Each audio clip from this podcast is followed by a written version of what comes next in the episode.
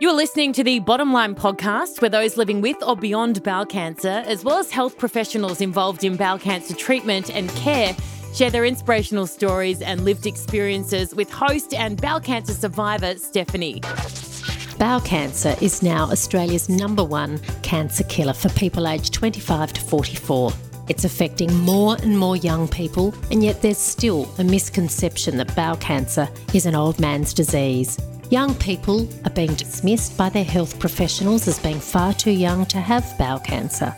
Today's guest on the Bottom Line podcast was just 33 when she was diagnosed with stage 2 bowel cancer. Jessica Kidd, a journalist with the ABC for 13 years and newly appointed Bowel Cancer Australia ambassador, joins me today to talk about her diagnosis and why she's so passionate about raising awareness around the disease.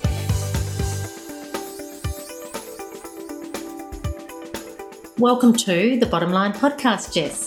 Thanks, Steph, for having me and for giving me the opportunity to talk about this. It touches so many people, and I think it's really important to have this discussion. It does. And it's so wonderful to have you on board, as I said, as an ambassador for Bowel Cancer Australia. Now, you were just 33 when you were diagnosed. You're a brand new mum. So many people that we see come through Bowel Cancer Australia and on forums are young. Can you talk us through your diagnosis and what symptoms you had in the lead up? Yeah, I was 33 and my son was 15 months old when I was diagnosed formally, but he was probably 9 or 10 months old when I noticed my first symptoms. I had the classic symptom of blood in my poo, and you know, when it happens once or twice, you think, oh, no, nothing to worry about. But it just kept happening. And I raised it with my GP when my son was, as I said, around 9 or 10 months old. And she said, oh, look, you know, you've had a baby reasonably recently. You had hemorrhoids. It's pretty normal. Nothing to be concerned about. If it persists, come back and see me. Okay. So I went away feeling fairly reassured. And let's be frank, it's not the easiest topic to raise with your GP. No one really wants to talk about finding blood in their poo, and no. You're a bit embarrassed about it. So, okay, I was reassured. I went away. I was a new mother. I was going back into work at that point. I had a promotion at work. I was trying to prove I could do it all and be everything and hit the ground running, and I just didn't find time to go back to the GP. I kick myself about this in hindsight because I went 100 times for my son, who got every daycare illness under the sun. I didn't find 15 minutes in a day to say, hey, this has not resolved. And in fact, I see blood every time I go to the toilet now. And I can't really say what it was that spurred me to actually go back to the GP, but it just kept happening. And I think I had 1 week where it's just every time I saw blood, I was like, no, this is not normal. You cannot ignore this. I went back to the GP and she said, look, we need to check it out. I'm still not concerned, but it doesn't hurt to check it out. I waited a few weeks to get into a colorectal surgeon. The colorectal surgeon said the same thing. Look, it's not unusual, but it doesn't hurt to do a colonoscopy and check it out. So I was booked in for my colonoscopy thinking, okay, well, tick that box, you know, best to get everything checked, but nothing will be wrong. And when the colorectal surgeon came to see me after the colonoscopy and told me that she found a 2-centimetre tumour, I was just dumbfounded, just completely dumbfounded. I expected her to tell me that she found some hemorrhoids. This sounds all too familiar. Yes. It's exactly what I did. It's something that happens, particularly with women. We have such a busy life, and when we have children, we're managing a household and a family, and we put ourselves last, don't we? Absolutely. What ran through your mind when you were diagnosed? Those days after I was diagnosed were absolute hell for me. Honestly, I can't think of another way to describe it. My son was still so young. 15 months old is really still a baby, and I was rocking him to sleep every night. And the thought that kept going through my head was, am I going to be around long enough for him to remember who I am? Because at 15 months, he is not going to remember who I am. And because it was a 2-week period between being diagnosed with cancer and being formally staged and having a prognosis that we could work towards. Which is a long time. In a cancer diagnosis. Yes. It mightn't seem like that normally, but 2 weeks is an eternity. It's an eternity when you're faced with your mortality and asking questions around whether your children will remember who you are. And that mental weight was enormous. And I just kept kicking myself. Why didn't I prioritize going to the doctor earlier? Because it was about 4 or 5 months that I had blood. I knew it was there. I knew it wasn't normal. And I didn't go back to the doctor. Why didn't I go? Why couldn't I find 15 minutes to check that I was okay? And then confronted with this diagnosis, I just thought, what if my reluctance to go back to the doctor is the difference between me being okay and me being either a sick mother, my son only remembering me as a sick mum, or not being here for my son. And when you're a new mum, you know, babies are hard. They don't sleep, they don't eat, they have health problems. My son had a few challenges, and I felt like I fought so hard for him. And we were finally, I was coming into my own as a mother and finally finding my feet and feeling confident. And then to have to face the prospect of not being there, I was like, who is going to fight for my son if I'm not here? And so that was the point, that thought that I had in my head as I was rocking him to sleep. I was like, no, whatever it is, I'm going to have to tackle it because I'm my son's strongest advocate and I need to be here for him. So he really was my, little shining light and galvanizing force to say, whatever I have to face, I will face because I need to be here. We really need to be advocates for our own health, and we need to be healthy so we can look after our family. That's 100%. I come across so many young women who have gone through similar diagnoses with children, or it's preventing them from having children. And I just think, I have a role to play in this. This is such an unfair thing for people to have to go through. If I can do anything to help other people know the signs and know what they need to do, then I need to do it. It is important that we speak up because I mentioned my symptoms to several doctors. During my pregnancy, I actually had symptoms that I think might have indicated that I had a tumour when I was pregnant. And I mentioned it and it kind of got ignored. Oh, it's pretty normal. And I don't think it was. And what's your advice then for health professionals that do dismiss symptoms? Because we hear this time and time again. You and I are not the exception here. It happens consistently. What's your thoughts and what would you like to say to the health professionals? What I would like to say is you cannot dismiss young women coming to you with symptoms simply because they are young women and you can explain it away as a heavy period or something that happens to your body as a result of pregnancy and childbirth. That's not enough. I had chronic long-term iron deficiency anemia, and it was not explained by anything other than, oh, it's probably heavy periods. When I went to my GP, my baby was 9 or 10 months old. So to have new symptoms... and explaining them as a result of childbirth that had happened 9 or 10 months earlier, it's not really appropriate. No. It should have been more urgent. And she's not the only doctor who said, oh, your symptoms are normal, they're common, nothing to worry about. That's right. There was the 2-week wait. What discussions did you have with your surgeon around surgery? I know you didn't end up having chemotherapy and radiation because you were stage 2, but do you want to talk us through that?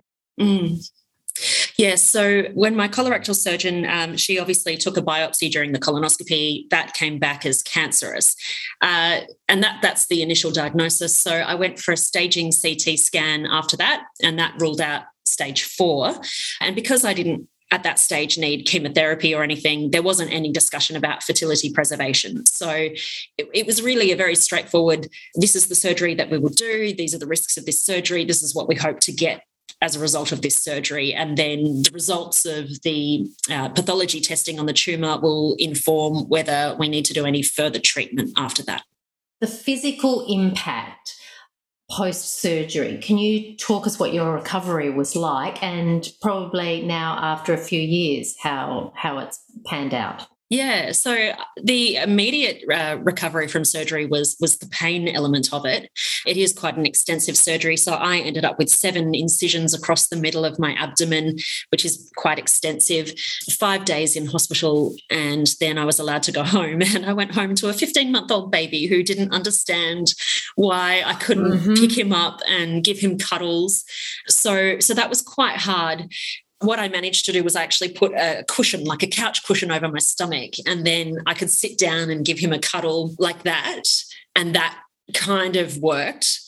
But I couldn't pick him up. I couldn't rock him to sleep. So we had a really hard couple of weeks because he was such a bad sleeper as a baby. He was used to being rocked to sleep every night, and all of a sudden I couldn't rock him to sleep. So, but also for you, Jess, having come out of surgery, and as you say, it's a point of you don't really know what lays ahead for you in terms of mortality. You want to give him as many cuddles as you possibly can. Oh, absolutely. So we actually compromised because I could walk, sort of.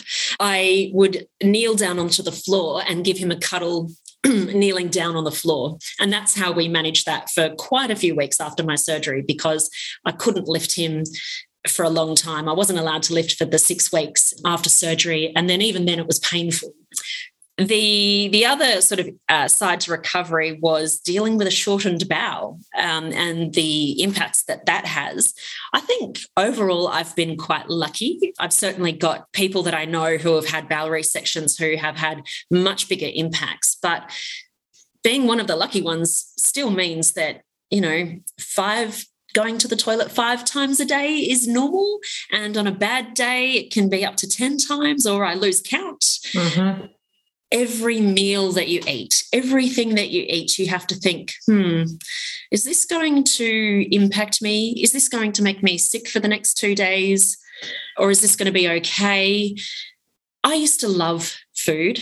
I still do love food, but unfortunately having a bowel resection has taken a lot of the joy out of going and exploring new foods, because you always have to think, am I going to pay for this for the rest of the week if I eat this? What important events do I have on this week, and can I afford to eat this spicy curry right now? I did experience ongoing pain as a result of that surgery. So I would say it was 10 weeks before I was pain-free, and I'm talking pain, like strong pain that limits your activity.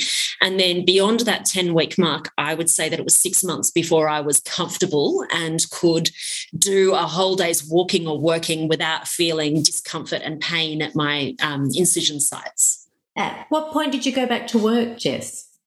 I went back to work after 5 months, and I had a nice sort of staged introduction to work. I have a very good workplace in the sense that we have lots of policies around returning to work after illness. Unlike where I was made redundant in the middle of chemotherapy, which was oh so joyous. And that was a media organisation too.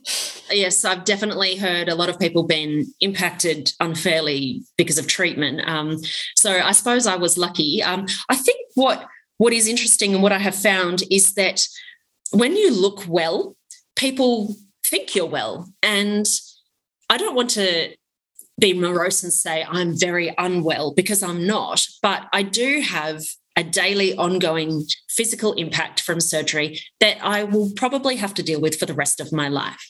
I'm 3 years post-surgery, and I have had a big improvement over that 3 years, but I still have physical ongoing symptoms that I deal with multiple times a day. And it's very hard to convey that to people. Even my closest family sometimes just don't really get why I'm a bit grumpy. I'm like, I just don't feel well, you know. And if you've had a bad day on the toilet, it can affect the rest of your day. And you're a journalist, so you could be out on the road. There are a number of areas that it could impact you professionally as well. That's right. And conveying that to your colleagues or to family is quite hard without going into a lot of graphic detail that people don't necessarily want to hear. And I think that's really misunderstood. And so that's one of the things that you do have to kind of just keep gently reminding people going forward. But at the same time, you do have to make a decision to live in spite of the symptoms. And, you know, just to talk about my kids for a second, you know, I still want to be an active, responsive, involved mother, even when I'm not feeling well. And you do have to push through it to a point. So people see you coping and just getting on with life and they think you're fine. And to touch on that also, the mental recovery with a cancer diagnosis, I was lucky in the sense that I really technically was only a cancer patient for 2 weeks between diagnosis and surgery, and then I was cancer-free. 2 weeks. Well, what am I worried about? What's the big deal, Jess? Why is this still affecting you? And it's affecting me because even though it was a short period of time, I still had to go through the mental hoops of confronting a serious, potentially life-threatening illness, what that meant for myself, what that meant for my family, what that meant for my career, what that meant for my life going forward, what that meant in terms of any treatment that I might need. And moving forward, I know you've just had a colonoscopy and your scans. It's that ongoing scanxiety, not knowing if it's going to come back. Exactly. And, you know, I've just hit 3 years, but I've spent the last 3 years going, is this going to come back? Will I have to face the prospect of chemotherapy, a recurrence, spreading? And people don't really get that unless they've been through that process themselves, right? And all my friends ask, but you're well now? I'm like, yes, I'm as well as my last scan indicated, and I'm not prepared to jinx myself beyond that. No. I'm as well as the last scan indicated I am, which is good for the moment. So did you have any strategies? I wanted to touch on that emotional aspect because I think that's a really important factor, is that I saw a psychologist, and it was probably one of the most important things I did from a support perspective for me and to look after myself. What things did you do to help you through? I also saw a psychologist. I didn't see a psychologist immediately after diagnosis. It was interesting for me. I actually started to see a psychologist as I was physically recovering from the pain of surgery and starting to face the idea of going back to work and kind of re-entering life again. And I was getting a very strong emotional reaction every time I picked up the phone to call work and to start that process of going back. And I thought, hang on, no, it's not normal to be crying when I'm thinking about calling people I've worked alongside for 10 plus years. These are friends of mine. I shouldn't have this stress and emotional reaction to this. What's going on here?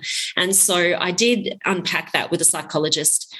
And for me personally, I think it was that work for me was quite all-encompassing. And not that I'm blaming work for my diagnosis, but I'm certainly blaming my attitude to my work for why I put off going to the doctor when I had those symptoms.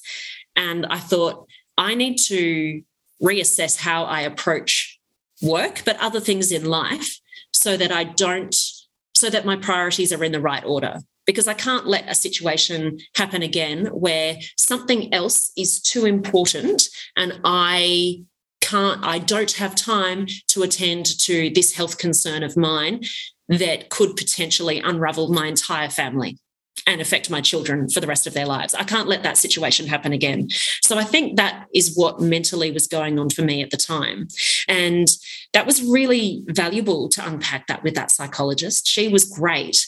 And she really just gave me some really helpful strategies as I then approached work to go back to work and map out my return to work plan. And so I'm still on that return to work plan where I discussed the daily symptoms that I have that I'm dealing with. And I said, look, I can't be an on-the-road reporter away from the office at a crime scene or a bushfire for 12 hours a day with no toilets. I can't do that anymore. But I'm still me. I've still got my brain. I've still got all my skills.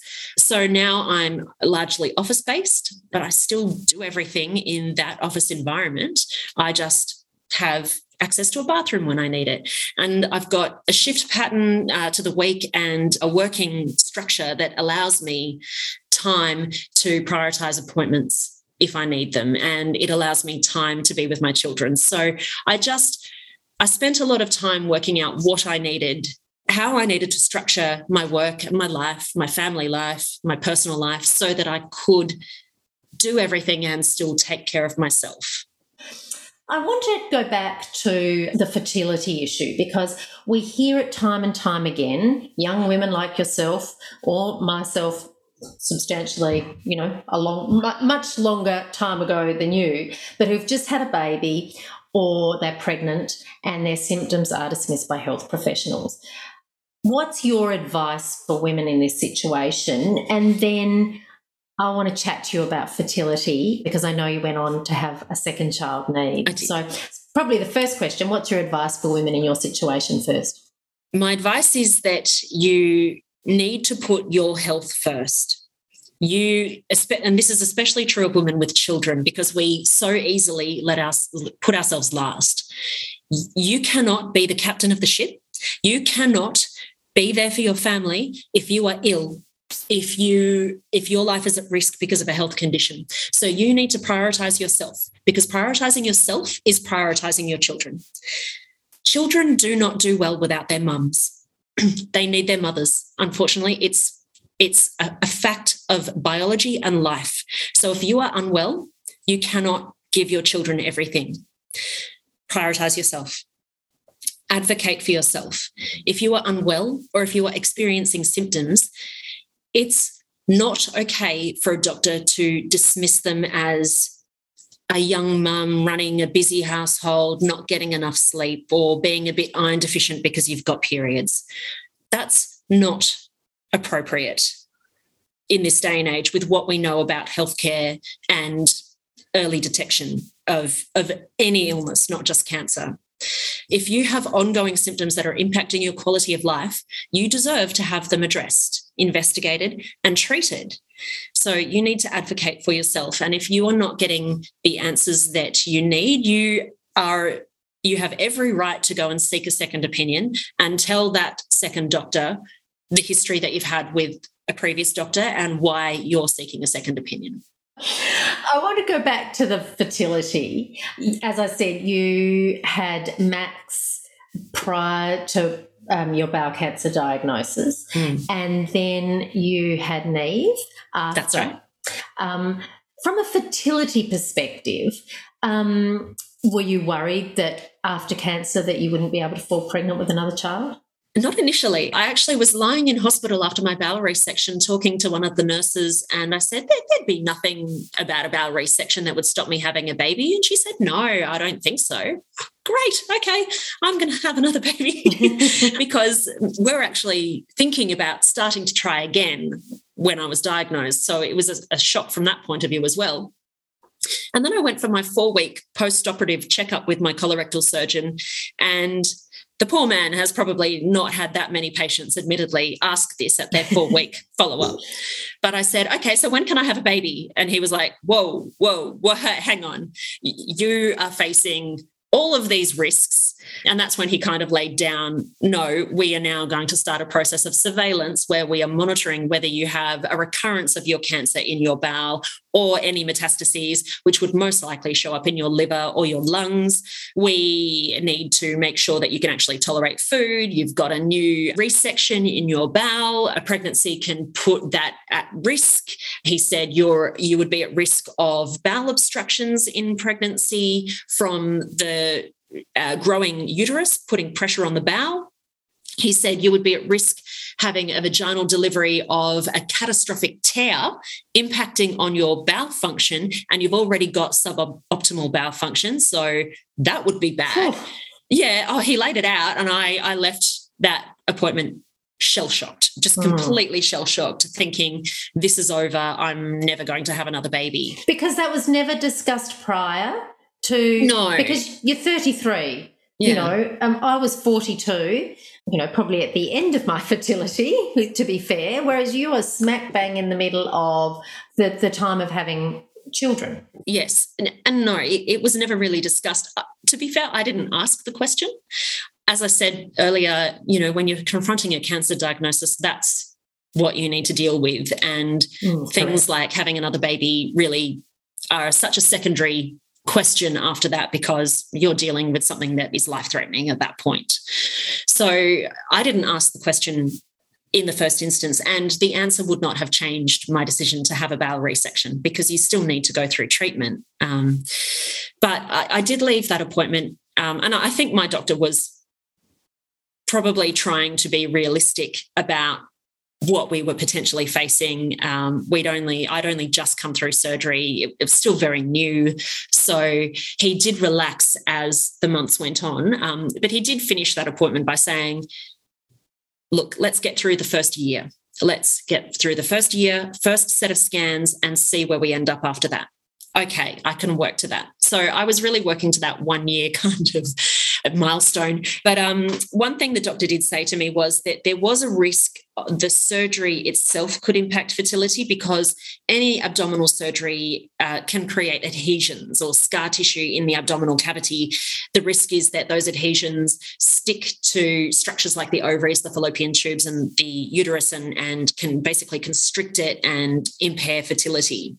So, and it's all in there, right? The uterus is right next to the bowel, so it's a high likelihood. I think that's a really important point, Jess, is that, you know, when you think of fertility and cancer, you think ovarian cancer or cervical cancer, even breast cancer, but you don't think bowel cancer. And I think part of it is we still have that stigma that it's an old man's disease, but also we forget that the bowel is very closely connected to where our reproductive organs are. Yeah. Interestingly, I'm a journalist, so I like to do research. I was trying to find an anatomical diagram of the uterus and where it sat next to the bowel. And I was Google imaging, and I could not find a single anatomical diagram or picture of a non-pregnant uterus and where it sat next to the bowel. They're either all male torsos with obviously no uterus, or it's a pregnant woman that shows the uterus extended to the front and all the organs in the back. There wasn't a lot of information for me to access to question whether I could have a baby and whether I should have a baby because of the risks that my surgeon had outlined. And I went back to my GP and I asked for what's called an AMH test, which measures a hormone that gives an indication of ovarian reserve. And I had a very low reading of that for my age, which was a surprise because I hadn't had any issues having my first child. And she said, this indicates that you don't really want to wait too long to have a baby. She said, it's not a hard and fast rule, but it's a very low reading for your age. So you may struggle if you wait too long. Because I was in this, you know, everyone who's been diagnosed with cancer has this 5-year kind of window where they are actively monitored for any recurrence. The question that me and my husband had was, do we wait 5 years before we have a baby so that we get that risk window out of the way, or do we take the risk and have a baby sooner? Do we wait 3 years? Is that less of a risk? I didn't think I had the option of waiting 5 years because that would have put me at my late 30s. And with a low reading for ovarian reserve, I thought, no, I don't have that luxury. And I also didn't want such a big age gap between my children. You know, the whole point of having more than one child was so that I wouldn't have an only child. And when you have a big age gap, you essentially have an only child. So for me, it was a question. I decided to go for it. But my husband and I did have the discussion about, well, you know, if we have a baby and I get a recurrence, what happens? If I have metastasized disease and advanced disease, what happens then? Are you prepared to be a single father to two children? They're the conversations that you have to have. Yes, yeah. And luckily for me, he's very much a cross that bridge when we come to it kind of person. So he doesn't dwell too much on heavy issues like that where I do. So he was like, oh, yeah, no, this is important. We want more than one child. Okay, cool. I think if you asked him now, would you want to be a single parent, he would say no. How old's Niamh now? Niamh is now 15 months, right? Exactly the same age, yes. Yeah. Interestingly, both Max and Niamh have their birthdays in April, so I've just hit my 3-year cancerversary, and Niamh is exactly the same age as Max was. And I was putting her to sleep last night, rocking her to sleep again because she's not a good sleeper. And I actually started crying because I now have that perspective of time, and I can see how little she is and how dependent she is and just how big an impact it would have had on Max at the time. And it was unavoidable, obviously, but to be away from Max for 5 whole days when he was a baby I'd never spent any time apart from him before. And even now, he's 4, that's the longest time I've spent away from him. I haven't spent any other time away from him except for those 5 days. But, yeah, looking at Niamh now, I can see it had an impact on him. It's so wonderful that you're able to have Niamh. And yes, yeah, she and her name means her first name and middle name combined mean radiant blessing, and she is absolutely that. Every day I just think, wow.